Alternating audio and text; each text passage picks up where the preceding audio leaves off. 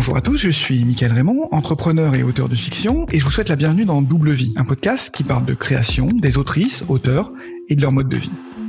Aujourd'hui, j'accueille Clément Bouélier. Clément est auteur, mais il est également expert du référencement web. Ancien journaliste, il est donc toujours resté dans l'univers des mots. Autrefois attiré par la politique, son engagement est désormais sur le terrain dans les associations ou aussi dans le message social qu'il délivre de manière subliminale ou pas dans ses romans. Bonjour Clément, bienvenue. Bonjour Mickaël et merci beaucoup de, ton accueil et de ton invitation. Bah c'est un plaisir. J'ai toujours été euh, intrigué par euh, bah, par ton parcours, par ton par ton profil et par tes écrits. Euh, donc c'est moi qui te remercie aussi de, de prendre du temps sur euh, ta période d'écriture pour venir discuter avec moi pour le le podcast. D'ailleurs, tu me disais que tu écris généralement entre 20h et 22h, donc toi c'est plutôt t'es plutôt du, du soir. C'est comme ça que tu t'organises pour pour tes sagas? Ouais ouais ouais, c'est c'est un peu une nécessité en fait. Euh, en fait, j'ai une, euh, non, je dirais non pas une double, mais une triple vie depuis deux ans parce que je, euh, donc, enfin, j'ai mon activité professionnelle, hein, tu l'as dit, le, référencement web. Euh, j'ai donc l'écriture et en plus je suis papa depuis deux ans d'un petit garçon, donc c'est ça force à s'organiser pas mal. Et du coup, bah, concrètement, oui, j'écris quand il est couché, donc à partir de 20h le soir en général. De temps en temps sur ses siestes le, le week-end, donc ça force à être très régulier, disons. Mmh. J'aime beaucoup, alors tu as peut-être entendu dans, dans, les précédents podcasts, mais j'aime beaucoup parler des, des débuts, euh, de leurs débuts avec mes invités. Et donc, euh, voilà, je te pose la question traditionnelle, c'est comment est-ce que tu as commencé dans l'écriture? Waouh euh, bah, Si tu te souviens, si tu te souviens. oui, c'est difficile d'y répondre. Euh, j'ai toujours aimé ça, en fait, je crois. J'ai eu, j'ai eu de la chance. J'ai eu des parents qui m'ont mis des livres entre les mains quand j'étais tout jeune. Hein, je ne sais pas si tu connais euh, le club des cinq. Euh, j'imagine que oui, euh, le clan des sept, ce genre de truc. C'était, je pense que c'était déjà plus tout à fait ma génération, mais en tout cas, ils m'ont mis ce genre de livre dans les mains. donc ça, c'était sympa. je sais pas si tu as connu aussi l'Angelot. C'était ça, c'était, je crois, la bibliothèque verte. C'était un espèce d'espion en, en, période gaulliste. C'était, c'était plutôt rigolo. il y avait un message très franco-français, patriotique. Mais je me rappelle avoir dévoré ça. Euh, et, à côté de ça, j'aimais bien les, les travaux d'expression écrite euh, à l'école. Et comme je comme je suis, je pense, de nature un peu feignant, euh, je suis euh, comment je, je, reste un petit peu dans ma zone de confort. Et ça, c'était ma zone de confort. Hein, je pense le fait d'écrire. Et, euh, et, donc du coup, j'ai toujours, aussi loin que je me souvienne, en fait, essayé d'écrire des histoires. C'était vraiment quelque chose qui m'amusait. Euh, je me souviens euh, plus, plus, tard, quand j'étais étudiant, j'ai écrit une espèce de, de, remake de la guerre de Troie, euh, qui n'a jamais du tout été publié, hein, mais voilà, c'était un, un, un, truc, euh, un, un, truc qui m'a fait marrer. Et, euh, et, du coup, bah, j'ai écrit un truc un peu plus sérieux euh, de, de, en courant 2015-2016 que j'ai soumis à, à, quelques éditeurs, dont les éditions critiques, hein, qui sont basées à, à Rennes. Et, et, là, j'ai eu la chance bah, d'avoir un retour positif de leur part pour une publication. Mhm. Ok, bah c'est oui, c'est c'est un début euh, sur les chapeaux de roue quoi, directement avec un, un roman du coup. Oui, oui, effectivement, ouais, ça a été, euh, ça a été assez rapide. Euh, c'est le premier roman que j'ai soumis et il a été accepté, donc c'est, enfin, j'imagine que tout le monde a passé de chance. Hein. C'est très, très valorisant, très flatteur, très encourageant pour euh, pour quelqu'un qui écrit. Euh, je, je, pense quand même qu'il faut, il faut se le dire, il y a une part de chance aussi, hein, c'est-à-dire euh, les, les, éditeurs euh, reçoivent énormément de de, bah, de production et, je pense qu'il y a beaucoup de choses de qualité et que bah, malheureusement tout ne peut pas forcément être retenu. Donc donc ouais c'est voilà il y a quand même aussi je pense une part de chance là-dedans. Il y a beaucoup d'auteurs qui commencent par euh, d'auteurs d'autrices qui commencent par la par la nouvelle. Est-ce que toi c'est c'est un format que tu as tenté ou est-ce que c'est plus dans le format long directement euh? Eh ben autant que je me souvienne, euh, non, j'ai toujours plutôt fait des choses longues. Euh, mhm. L'exercice de la nouvelle, pour moi, il est difficile. Alors j'en ai, écrit quelques-unes, notamment dans l'univers de Langar. Euh, peut-être qu'on en, on en parlera un petit peu plus tard. Mais l'exercice de la nouvelle, pour moi, est, est complexe. Enfin, je, je, suis assez admiratif d'ailleurs des autrices ou auteurs qui arrivent à, à installer si vite une, une atmosphère, une ambiance euh, moi, il me faut du temps. Euh, donc, euh, donc non, j'ai pas commencé par la nouvelle. J'en écris assez peu. Mmh. Et euh, je pense que justement un de mes petits challenges euh, de, de, dans les mois ou années à venir, ça serait d'en écrire davantage, parce que vraiment je suis admiratif des personnes qui arrivent à qui arrivent à, bah, à rédiger des nouvelles qui vous prennent au trip tout de suite. Oui, très intéressant. Mais du coup, euh, on va revenir un peu à critique. Ton, ton premier roman, c'était donc euh, Chaos. C'est celui-là que tu as. C'est ça, ouais, tout à fait. Présenté chez Critique. Ok. Tu peux en dire plus? Le, le, pitch m'évoque quelque chose, mais voilà, ça m'a l'air euh, extrêmement, euh, extrêmement, comment dire, ancré dans, dans, dans l'actualité en fait. Ouais, ouais, ouais. Bah, c'est pas tout à fait sans raison en fait. Quand j'ai écrit euh, Chaos, j'étais encore journaliste. Euh, je travaillais au Dauphiné Libéré en, en Isère, à Bourgoin-Jallieu très exactement, donc euh, le, Nord Isère. Euh, et euh, il se trouve que euh, comment je, j'avais un peu de temps pour moi le soir hein, pour écrire. Et euh, Chaos est né en fait de, de, de ce que je vivais un peu quotidiennement au, dans, dans, le cadre de, de mon métier, et plus particulièrement de deux choses.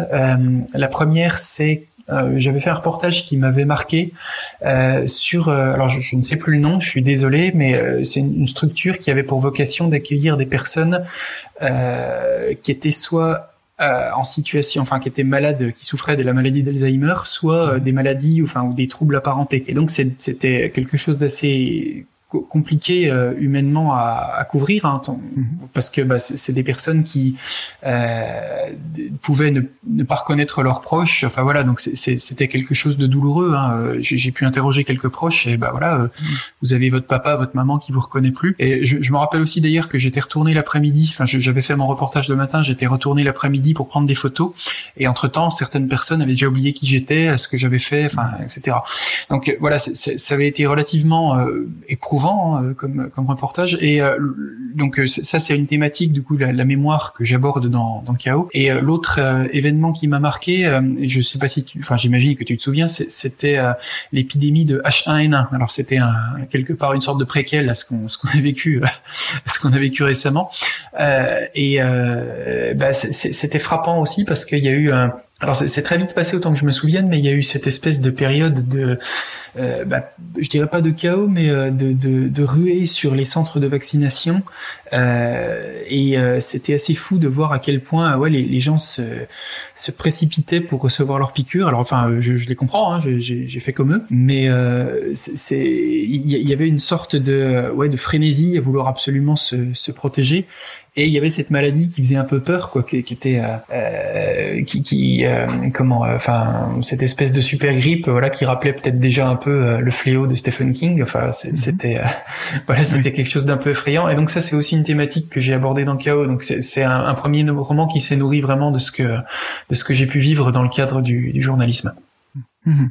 Et, et, du coup, tu as mixé, donc euh, là, c'est un, un, virus qui, qui, qui, qui, attaque la mémoire, qui fait perdre la mémoire. Exactement, voilà. C'est-à-dire, c'est un, c'est un virus, effectivement, enfin, tu as tout résumé, hein, c'est ça, c'est un, un, virus qui, qui, qui, est extrêmement contagieux et qui fait perdre la mémoire de, de, la même manière, en fait, que, enfin, de la même manière, je veux pas généraliser, mais euh, pour, pour, les personnes atteintes du, des troubles d'Alzheimer ou apparentés, euh, ce qui, ce qui s'efface en premier, ce sont les souvenirs proches. Et, et, ensuite le, le, la mémoire bah, s'efface petit à petit. Euh, et, et, là, du coup, en fait, c'est ce qui se passe avec ce virus. C'est-à-dire, euh, c'est d'abord euh, bah, quelques trous de mémoire, euh, on se rappelle plus bien ce qu'on a fait le matin, etc. Et petit à petit, ça vous dévore complètement jusqu'à vous vous priver de, bah, de toute identité. Donc, oui, c'est ça. C'était l'histoire de ce virus, enfin l'histoire de ce virus. Ça se passe dans un dans ce contexte où le, le virus se répand à Paris, en mmh. France, dans le monde, etc. Alors comme c'est quand même un roman de, de science-fiction, euh, il y avait euh, là au-dessus des entités qui se bagarraient. Voilà, le, le virus n'était pas apparu, enfin n'est pas apparu par mm. hasard dans ce roman. Ça m'évoque un petit peu aussi. Euh, alors moi, ouais, tu connais, non, tu connais peut-être pas, mais voilà, mes, mes chevaux, mon dada, c'est un peu l'informatique, les, les, les, IA, les réseaux sociaux, etc. J'ai pu voir ça. ouais. ouais, ça m'évoque un peu le le monde un peu aujourd'hui. Euh, attaqué par les par les réseaux sociaux en fait ce, ce virus un peu qui attaque la mémoire qui attaque euh, le cognitif en fait. Ouais il y avait cette idée là en tout cas il y, avait euh, il y avait la enfin j'avais la volonté de faire euh, oui effectivement quelque chose qui se qui se répand très vite. Et, euh, et j'ai essayé d'aborder un petit peu le, la thématique de l'information qui va à toute vitesse euh, mmh. dans ce genre de situation. Voilà, c'est ce qu'on a, c'est ce qu'on a vécu aussi, notamment avec, bah, ce qui est pas terminé, mais avec la, la crise du Covid, hein, c'est-à-dire énormément d'informations, de fake news aussi qui, qui, partent dans tous les sens et dans lesquelles il n'est pas toujours évident de faire le tri. Et donc là, ce roman, donc tu l'as écrit avant, avant de savoir, voilà, tu l'as packagé, écrit et envoyé à, des éditeurs. Je crois que tu es toujours, euh, enfin, tu es fidèle aux, éditions critiques. Euh, tu les, comment, comment ça se passe? Tu les as rencontrés euh, après? Comment, quand, quand, tu été accepté, tu as, eu des, échanges? Comment comment t'as travaillé avec eux en fait? Alors ils sont ce qui m'aide, c'est ce qui fait que je suis fidèle à cette maison, c'est qu'ils sont super sympas. Enfin c'est je, je, sais pas trop si enfin j'ai déjà pu entendre des histoires de d'auteurs qui ça se passe enfin pour lesquels la relation avec l'éditeur se passe pas forcément très bien, euh, pour lesquels c'est peut-être un petit peu plus directif. Euh, moi je trouve que critiques au contraire ils sont extrêmement bienveillants, accompagnants et que tout ce qu'ils peuvent vous dire, euh, c'est euh, comment ça permet à l'œuvre que vous, que vous, votre roman en tout cas de grandir. Donc euh, voilà, c'est vraiment quelque chose que j'apprécie beaucoup chez eux et, et, et, ce quelle que soit la personne avec laquelle on travaille. Donc il y a, y a, une sorte de, de, de, tradition, je pense, dans cette maison d'édition euh, qui qui qui, euh, bah, qui fait qu'ils vous accompagnent bien, quoi. Tout simplement, c'est des gens qui aiment les livres, donc mmh. ça, ça aide beaucoup et c'est très sympa du coup de travailler avec eux. Et, euh, et, du coup, comment ça s'est fait? Ben, Simplement, en fait, je, les avais contactés par la voie classique, hein, c'est-à-dire euh, mhm. il y, avait euh, un certain nombre de conditions qu'il fallait remplir pour leur envoyer le, le, roman. Je me rappelle que le roman n'était pas terminé quand quand je l'aurais envoyé. Il demandait un certain nombre de pages ou de signes, je sais plus combien exactement, donc je leur ai envoyé ce que j'avais. et à la suite de quoi, ben, ça a pris quand même un peu de temps. Ils ont bien, ils ont mis, je crois, huit ou neuf mois à me répondre. Mais enfin, c'est le, le délai normal hein, pour mhm. autant que j'ai pu voir en tout cas. Et, et ensuite ben, bah, j'ai eu la chance de recevoir, enfin la surprise hein, de recevoir un mail euh, euh, bah, du comment euh, du directeur des publications à l'époque mhm. qui qui m'a contacté très simplement en disant bah voilà on est intéressé si si le roman est toujours disponible s'il n'a pas été placé ailleurs on, on, serait ravi de travailler avec toi et je me rappelle qu'une des choses qui m'avait étonné c'est que on a signé un contrat avant que le roman soit même fini d'écrire. Donc ça, alors depuis, j'ai appris que c'était euh, c'était quelque chose d'assez courant dans le milieu de l'édition, euh, mais euh, sur le moment, ça m'a surpris. Ça m'a surpris qu'on puisse, euh, que je puisse vendre quelque chose que je n'avais encore pas fait ou produit. donc voilà, et, et, et donc bah, les, choses se sont fait comme ça. Ensuite, bah, il y a eu le, le travail traditionnel de, de, relecture. Il y a une directrice de publication qui a suivi la, la, la, fin de la fin de la rédaction et qui a assuré le, le rôle de correctrice. Et, et ensuite oui, effectivement, je les ai rencontrés plusieurs fois, que ce soit en salon ou, euh, ou dans leur euh, dans leur librairie, parce que Critique, il faut savoir, c'est aussi et, avant tout une librairie. Et ils se mhm. sont mis euh, à l'édition par passion, en fait, il y, a, il y a quelques années de ça. Ok, très intéressant. T'avais déjà prévu de faire deux tomes à, à ce moment-là ou? Alors à l'époque, j'en avais même prévu trois. Euh, enfin, j'avais, je enfin, disons que je voyais une histoire en trois parties. J'avais pas forcément une idée de comment fallait que ça se divise, mhm. mais je voyais euh, trois parties dans mon histoire. Donc, j'avais soumis cette idée-là à l'éditeur, qui a dit non, c'est trop long. Euh, donc, c'est pareil. À l'époque, j'étais un peu naïf aussi, hein, c'est-à-dire j'avais pas trop la vision du fait que plus un roman a de suite, moins il est facile à vendre, hein, tout mhm. simplement. Donc, c'est quand même un argument qui compte. Et, et donc, du coup, l'éditeur a, dit non, on, le coupera en deux. Donc voilà, il se, pour des raisons simplement euh, éditoriales, on a, on a coupé KO en deux, mais à la base, voilà, j'avais pas d'idée spécialement préconçue. Très bien. Ensuite, tu as, tu as écrit, alors, euh, c'est classé un peu, euh, certains disent thriller, horreur, je parle de, du roman Passé déterré, donc qui est un peu, un peu à part dans, dans, dans, ton parcours, qui est un peu, un peu différent. Tu peux nous parler du thème, comment, comment tu as, tu es venu à cette idée-là Ouais, ça c'était en fait la, à la base, euh, il y avait un, un souvenir. Euh, j'ai eu un super prof d'histoire euh, qui euh, nous a euh, bien branché sur la Seconde Guerre mondiale, sur la période de l'occupation et euh, qui nous avait euh, expliqué, alors je l'expliquerai sûrement moins bien que lui, donc euh, j'en suis navré par avance si j'emploie pas tout à fait les bons mots, mais en gros il nous a expliqué qu'elle a pendant et, à la fin de la, de la, Seconde Guerre mondiale en France, il y a eu un, une sorte de phénomène de comment d'amnésie collective, c'est-à-dire qu'on a pu en gros faire passer un petit peu dans le subconscient collectif autant que ça puisse avoir un sens, hein, dit comme ça. Encore une fois, je l'exprime peut-être pas tout à fait comme il faudrait, mais en gros, tout ce qui a été euh, sale, tout ce qui a été dégueulasse euh, durant la période de l'occupation et tout ce à quoi on a éventuellement euh, contribué ou participé de manière plus ou moins directe, eh ben tout ça est un peu refoulé, euh, non seulement de manière individuelle, mais aussi de manière collective. Et donc euh, voilà, j'avais euh, cette, euh, ce souvenir-là de secours qui encore une fois était, était vraiment super, très intéressant. Et je me suis dit, bah, pourquoi pas en faire un, en, faire quelque chose que, qui s'ancrerait dans dans un univers un petit peu fantastique.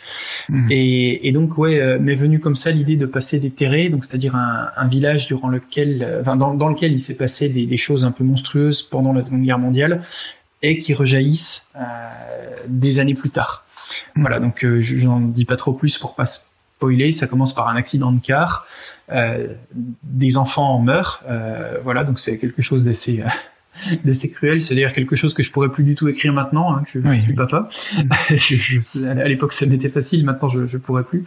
Et, euh, et du coup, la, la, cet accident au départ va réveiller des choses dans le village et euh, quelques années après l'accident, une dame qui a elle-même perdu son, son enfant dans, dans, cet accident va se, se retrouver euh, en quelque sorte forcée d'enquêter sur euh, sur ce qui s'est passé. Alors ce qui, ce qui me frappe là, c'est que alors ce qui est, déjà ça me fait plaisir quand euh, quand il y a des histoires de, de, de professeurs euh, qui ont marqué en fait parce que c'est c'est ça montre que voilà ce, ce travail change des vies quelque part Tout à fait. Et, et, laisse des traces.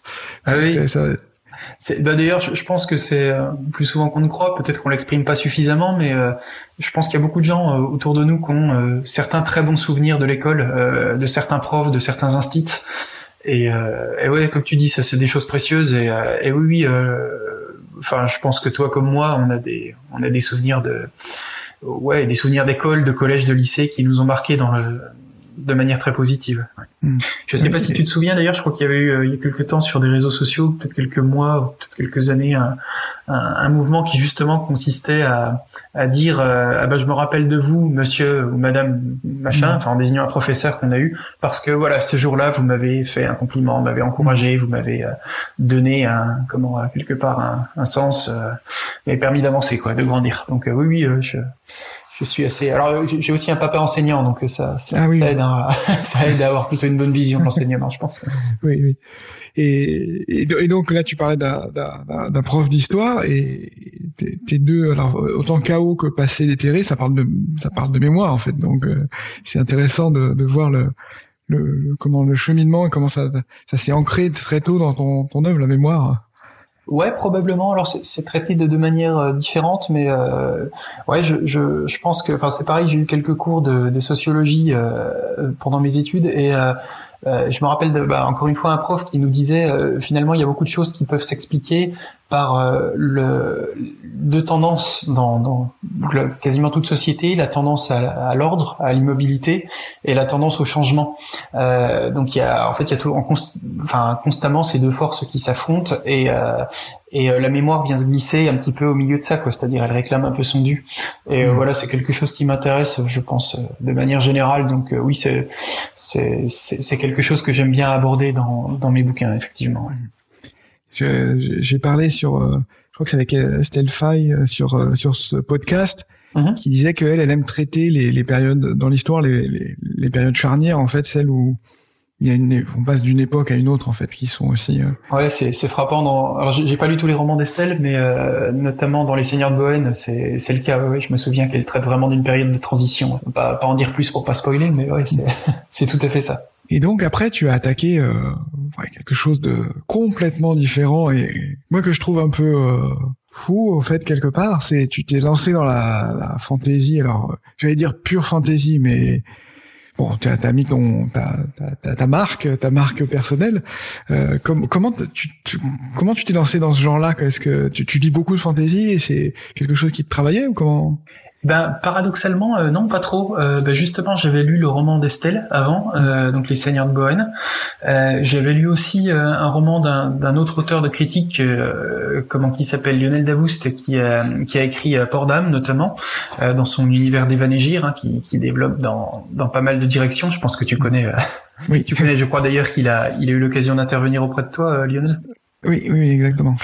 Euh, j'aime beaucoup d'ailleurs écouter son podcast. Enfin, c'est pas seulement le sien, mais euh, comment procrastination. Oui. Ouais, qui est, excellent. excellent euh, Tout à fait. Je recommande vivement aux personnes qui pourront nous écouter. Euh, mais du coup, ouais, non, j'étais pas un très grand lecteur de fantasy, donc j'avais lu ces, ces, deux ces deux livres-là. La Tour sombre de Stephen King, parce que j'aime beaucoup beaucoup Stephen King. j'avais lu aussi les, les Yeux du dragon, toujours de Stephen King. Donc c'est c'est un roman plus plus simple à aborder, mais comment qui, je pense, peut se classer aussi dans la, la thématique fantasy, hein, enfin dans le mhm. dans ce dans ce tiroir là. Euh, mais en fait, je pense que non, c'est pas c'est pas par le paradoxalement par le biais de l'amour de la fantaisie que, que j'écris au Langar, c'est que j'ai écrit au Langar, c'est plutôt euh, euh, parce que bah, c'était en quelque sorte, du, encore une fois, ma zone de confort parce qu'il y a une enquête dans l'hangar. Donc du ah coup, euh, je, je, effectivement, il y a des elfes, des nains, des orques, etc. Euh, mais euh, j'ai, j'ai pas voulu d'une, enfin, d'une sorte de quête à la Seigneur des Anneaux où on détruit un anneau que mhm. sais-je. Euh, là, je voulais vraiment euh, euh, des personnages bah, qui, qui, trouvent des indices, qui s'acharnent un petit peu comme des flics et euh, qui euh, euh, qui vont remonter une piste doucement. Alors là, évidemment, il y a une histoire de complot, etc. Et il y a, il y a quand même tous les ingrédients de la fantasy. Peut-être simplement parce que j'aimais bien Warcraft quand j'étais jeune, donc voilà, c'est quelque chose qui qui rejaillit aussi dans Langar, hein, je pense. Mm. et que j'aime bien Seigneur des Anneaux, euh, voilà, c'est cet univers-là. Mais euh, voilà, en fait, ce qui, m'a permis de me plonger réellement dans le langage, je crois vraiment que c'est le côté enquête. Quand j'ai, tu vois, j'ai tout à l'heure, je, je, regardais un peu quelques quelques avis sur euh, sur Langar, comment les gens le le, le, percevaient, et quelqu'un parlait de d'une fantaisie industrielle sociale avec des, des accents de steampunk et de western. Donc déjà, c'est ultra alléchant, euh, d'autres qui parlaient d'un thriller politique et même quelqu'un disait germinal dans un univers de fantasy. Ah oui, j'ai lu ça.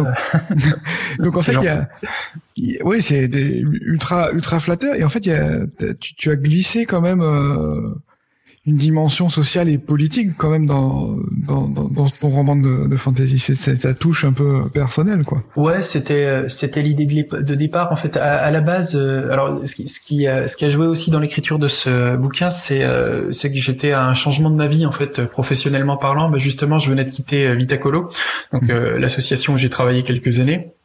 Et j'étais en période de chômage tout simplement.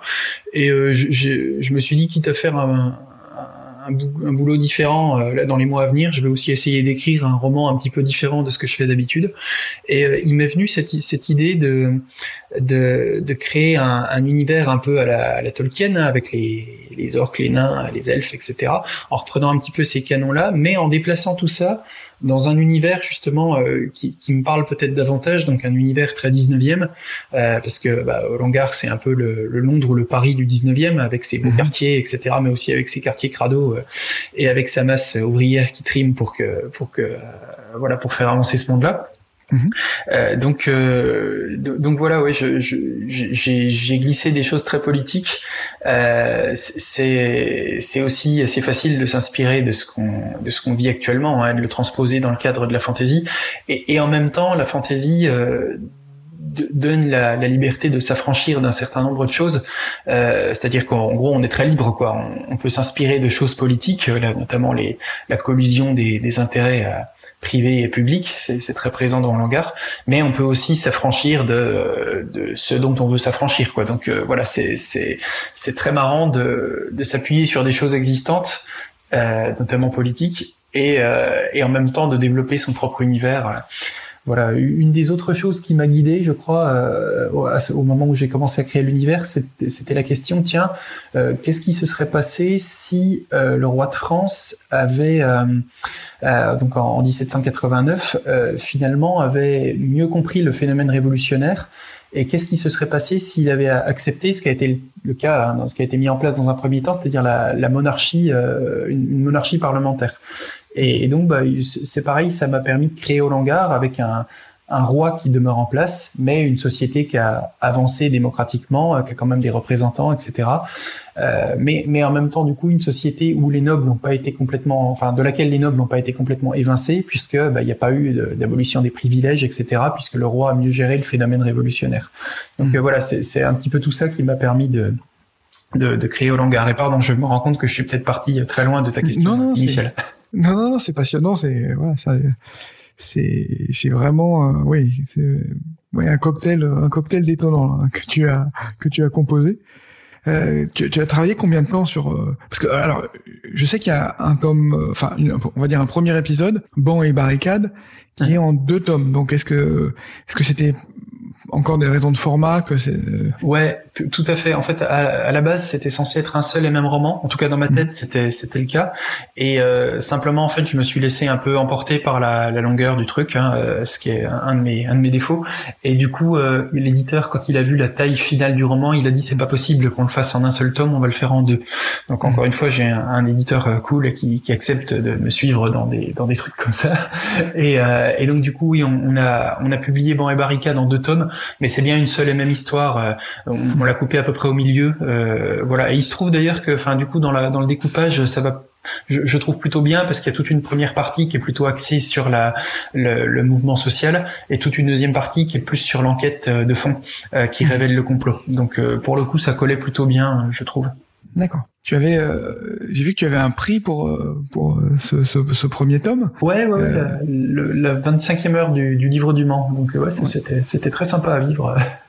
Et, Et ça, ouais, ça t'a aidé le, le, le, prix pour pour diffuser, pour parce que, ouais, ah oui, probablement un petit peu. Enfin, en termes de chiffres, je je saurais pas te dire, mais ouais, sur le moment, j'ai signé pas mal de romans et, euh, et puis c'était euh, simplement euh, super cool à vivre. Je me rappelle hmm. que comment on était tous sur un seul et même stand.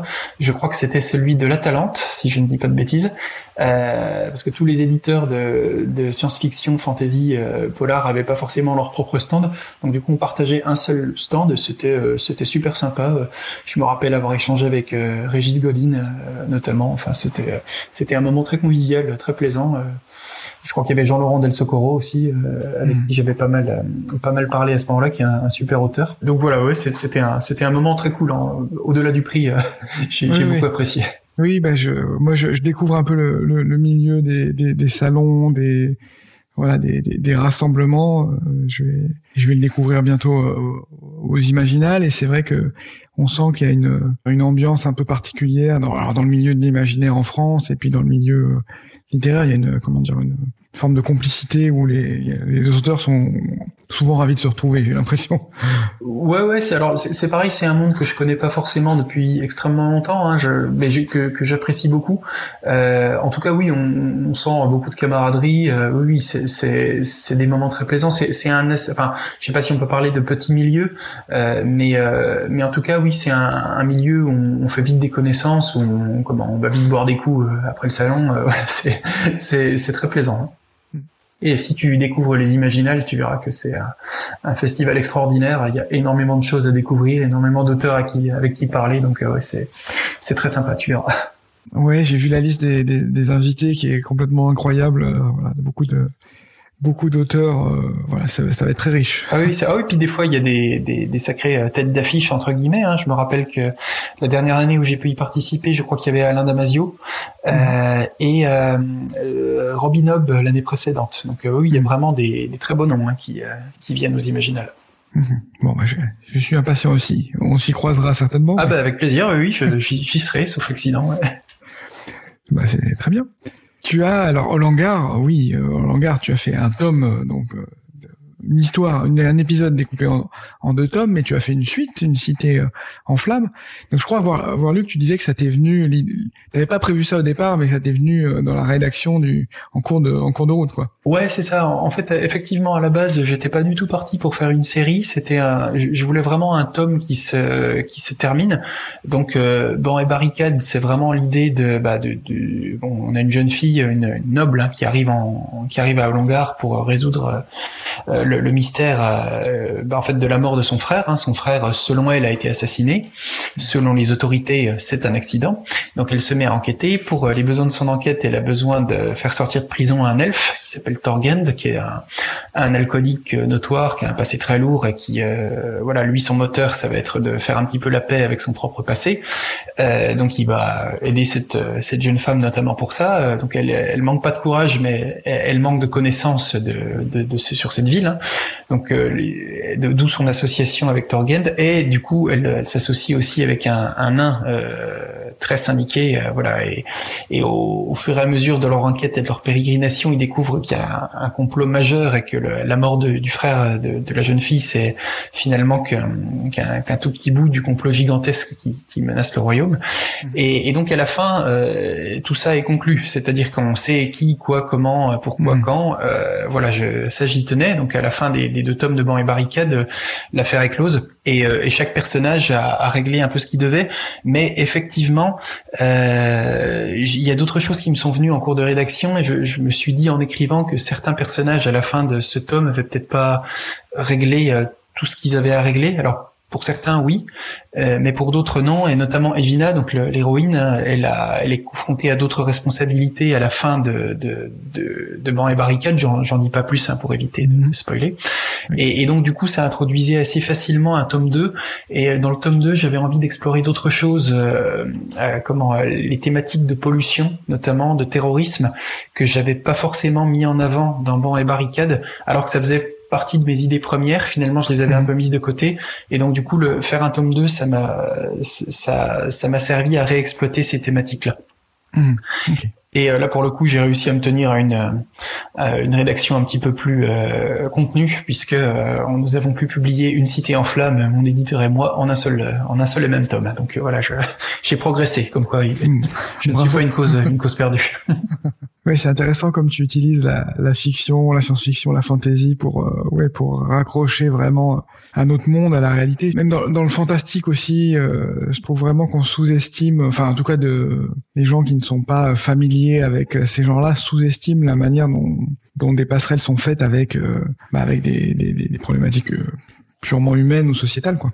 Ouais, c'est tout à fait mon avis. En tout cas, je pense que le dans beaucoup de cas, euh, la science-fiction ou le fantastique euh, servent en fait à nous parler de nous, de, de, de, nos névroses, de notre époque, de nos travers et de ce qui nous guette. Et, et, euh, d'ailleurs, je trouve que certaines fois, la réalité dépasse largement la, la fiction ou la science-fiction. Hein, mais voilà. Mais, mais du coup, oui, c'est comment Effectivement, c'est des manières de nous alerter. Euh, bah, sur, nos, sur, sur, nos rapports à certaines choses. Hein. Euh, je pense que, je sais pas si on, enfin, as probablement vu un film comme Battle Royale, par exemple. Mhm. Euh, ça en dit long derrière la, la, violence, derrière, etc. Ça en dit long sur le, les rapports que les générations peuvent entretenir entre elles, par exemple. Donc, donc voilà. Euh, il y a des films aussi comme Cube ou enfin bref il y, y, aurait énormément d'exemples mais qui, qui nous ouais, qui, qui, qui, ont à mon avis pour fonction de nous interpeller, de nous, alerter sur des choses qu'on vit directement. C'est une des forces du, du fantastique et de la science-fiction. Un des films qui m'a le plus marqué récemment, je sais pas si tu l'as vu, c'est Get Out. Ouais. Euh, mhm. Donc un film un peu, on va dire, qui tend vers l'horreur un peu psychologique, mais qui euh, a trouvé un, une manière euh, très très maligne de parler de parler, parler du racisme en fait. Ouais, tout à fait. Ouais. Voilà, il y a vraiment des, des, des, des magnifiques euh, magnifiques projets fantastiques qui, bon, qui qui parlent de notre société. Ouais, ou un autre exemple qui me vient là, c'est euh, Her, un, un film euh, avec Joaquin Phoenix qui est, qui est super chouette et euh, avec la voix de Scarlett Johansson, seulement seulement sa voix. Et en fait, c'est, c'est l'histoire d'un type qui est dans une société un peu futuriste, mais pas du tout post-apocalyptique, une société futuriste qui a l'air plutôt plutôt clean. Euh, bah, ce type euh, va nouer une relation, mais vraiment une relation avec une intelligence artificielle, donc qui est, qui est incarnée par Scarlett Johansson, hein, dont, on n'entend que la voix. Et euh, du coup, en fait, ça, ça, ça, ce film en dit beaucoup au fond sur euh, bah, notre rapport aux IA, notre rapport à la communication et notre rapport à l'amour, hein, tout simplement. Euh, comment mm. c'est, c'est quoi aimer actuellement Et, euh, c'est rigolo parce que tout au long du film, ce gars-là euh, parle à son téléphone, uniquement son, son téléphone. Quoi. Mais et pourtant, il y a des choses magnifiques qui se passent entre cette IA et lui. Donc, ouais, je, vraiment encore une fois, je pense que la, la science-fiction est très très annonciatrice de beaucoup de choses et nous dit beaucoup de choses. Mm.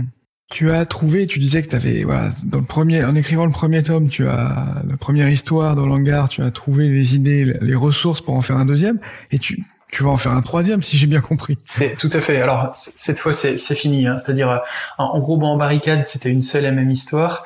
Euh, sans spoiler, encore une fois, à la fin de, de Une cité en flammes, euh, il se passe quelque chose qui fait que très probablement euh, tu auras envie de lire le numéro 3. Mhm. Euh, voilà, et donc c'est pareil, la fin, enfin, à la fin du 3, euh, l'affaire est, l'affaire est close. Hein, C'est-à-dire qu'on tu, tu, connaîtras les tenants aboutissants. Euh, enfin, en tout mhm. cas, il y aura une vraie fin. Quoi. Euh, un, un, des défis d'ailleurs, c'était que chaque histoire, euh, donc dans les barricades, une cité en flammes et le combat des ombres, donc qui sort euh, le, troisième et dernier Roland qui sort là le 10 novembre. L'idée, c'était que chacun ait sa propre identité et puisse se lire indépendamment des, des autres. Donc voilà, ça, j'espère qu'on a réussi à s'y tenir avec l'éditeur. Mhm. Voilà, même si encore une fois, le, le, tome 3 là, va apporter des choses au, au tome 2. Et donc après, de, là tu, tu es libre en fait quelque part de, d'écrire ce que tu veux, de changer d'univers, de changer de style, de genre. Est-ce que tu est-ce que tu sais déjà euh, vers quoi tu vas te lancer ou est-ce que pour l'instant tu, tu explores encore euh, euh alors, je, pense que je vais délaisser un petit peu au langard. Euh, enfin, j'aurai d'autres idées. Puis c'est un univers qui euh, dont j'ai un peu de mal à sortir parce que encore une fois, je suis un peu euh, feignant, je pense. Hein, donc zone de confort. Quand, quand, on a créé son univers, on a on a plus forcément très envie d'en sortir. Mais il faut quand même que je me mette un petit coup de pied aux fesses là, pour faire autre chose. Et, j'ai une j'ai une autre idée là. Donc je, bon, j'en ai en. Je, si ça t'embête pas, je vais m'éviter. Enfin, je vais je vais éviter d'en parler trop parce que j'en ai encore pas trop parlé même à, à l'éditeur. Donc ça serait malvenu. Mais euh, oui, oui, j'ai euh, j'ai quelques autres idées euh, là pour un pour un prochain bouquin qui serait plutôt de l'ordre du, du thriller fantastique, un petit peu comme Passer déterré, disons. Mhm. Donc je retournerai dans quelque chose de plus euh, de plus réel, de plus contemporain, voilà, avec une, petite touche de fantastique quand même. D'accord. Ok. Donc voilà, bah, je pense qu'on a on a bien fait le tour de de, bah, de ton parcours, de, de, de, ton actualité, et je pense que franchement là les ceux qui nous écoutent, euh, s'ils ne t'ont pas encore lu, euh, je pense qu'ils auront l'eau à la bouche et envie de et envie de, lire de lire ce que tu ce que tu écris parce que c'est vraiment original, alléchant. Enfin bon, voilà. Euh, donc euh, voilà, je pense que ça, ça, ça va donner des, des, des vocations, j'espère, de, de, et de nouveaux de nouveaux lecteurs. Ah bah si c'est le cas, j'en suis ravi et par avance merci beaucoup à eux et, encore une fois à toi hein, parce que c'est. Non mais c'était euh, franchement un plaisir. On m'avait voilà euh, beaucoup parlé en fait de tes de, de, de, tes romans. Je, je, je l'avoue, euh, je, un des un des un des auteurs qui est passé par ce podcast, qui est passé deux fois d'ailleurs. Il a ah. Benjamin Lupu. ah oui. Mmh. ouais, je vois. qui a écrit le, le, grand jeu mmh. chez, chez Brajlon était, euh, était un grand fan de Langar, donc euh, c'est lui qui m'en avait qui m'en avait parlé. Bah, grand merci à lui. Euh, alors j'avais déjà eu l'occasion de le remercier parce qu'effectivement j'avais vu qu'il m'avait fait une petite un, petit clin d'œil notamment sur Facebook, mais voilà c'est très gentil à lui. S'il si, m'entend, voilà. Merci beaucoup Benjamin. Bon, bah, je, je vois, il entend, il est assez fidèle euh, du, du, du podcast, je pense qu'il va entendre. Donc, euh, bah, merci, merci pour ton temps. Euh, ravi de, ravi d'avoir pu échanger avec toi. merci d'avoir pris sur ton temps d'écriture pour ce, le prochain, le prochain univers qui va, que tu vas concocter. et puis au plaisir de se croiser dans, dans, dans les salons, les festivals. Et eh ben avec grand plaisir. Et ben donc notamment peut-être aux Imaginales en en octobre aussi, euh, si, si on peut s'y croiser. J'en doute pas. Merci beaucoup et puis à, à, très bientôt. Merci pour ton temps. À bientôt. Merci Mickaël. Salut.